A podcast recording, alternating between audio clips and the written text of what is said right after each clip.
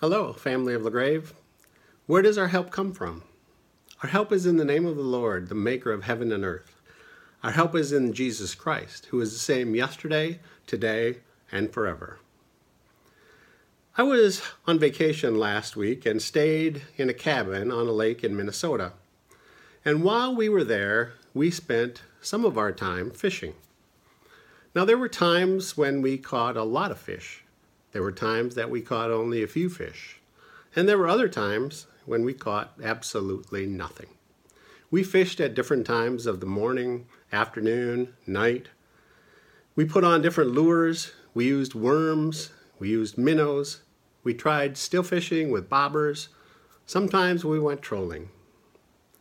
It was a lot of work to try to figure out where to fish, how to fish, and what bait to put on the line. Some days it seemed like no matter what we did or what bait we had on, the fish didn't bite. Other days, it seemed as if we would catch fish with a bare hook. There were times that we just seemed to be on the right spot at the right time. Other times, there were no fish to be caught anywhere.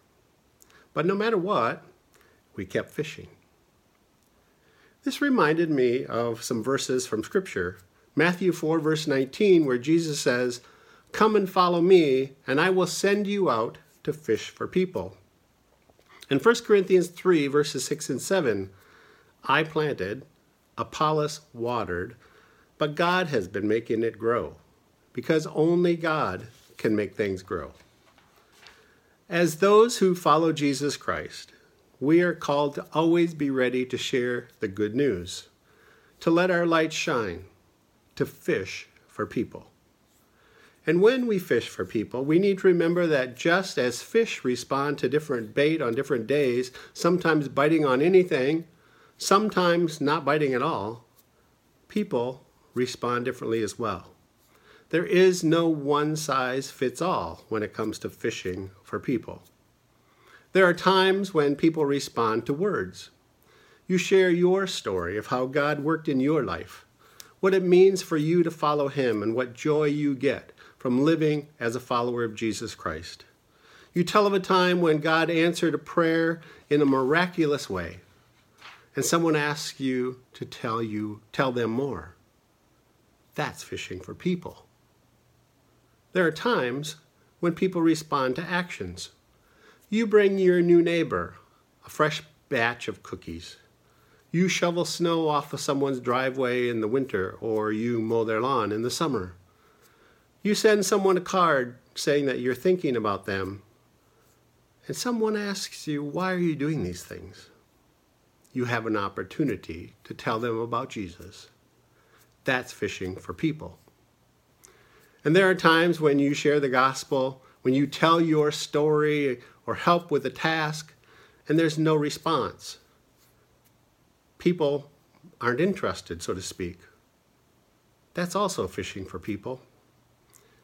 Because we need to remember that we are always fishing. Fishing takes a lot of work. People are always watching us, they're always listening to us. What does our life look like to others? Are we consistent in our life? Do our words and our actions match? Is what we say and what we do on Sunday put into practice on Monday or Tuesday or Friday night? A final thought. We must remember that while we are called to fish for people, it is God who works in a person's life and prompts them to respond. We may be planting the seed of the gospel for the first time in someone's life. We may be cultivating a seed that someone else has been planted, that someone else planted. But we have to remember that only God can change a heart. And I pray that as you fish for people, God's kingdom will be advanced, and many will come to know Jesus Christ as their Lord and Savior. So now may the peace of Christ go with you wherever you may be. May he guide you through the wilderness, protect you through the storm.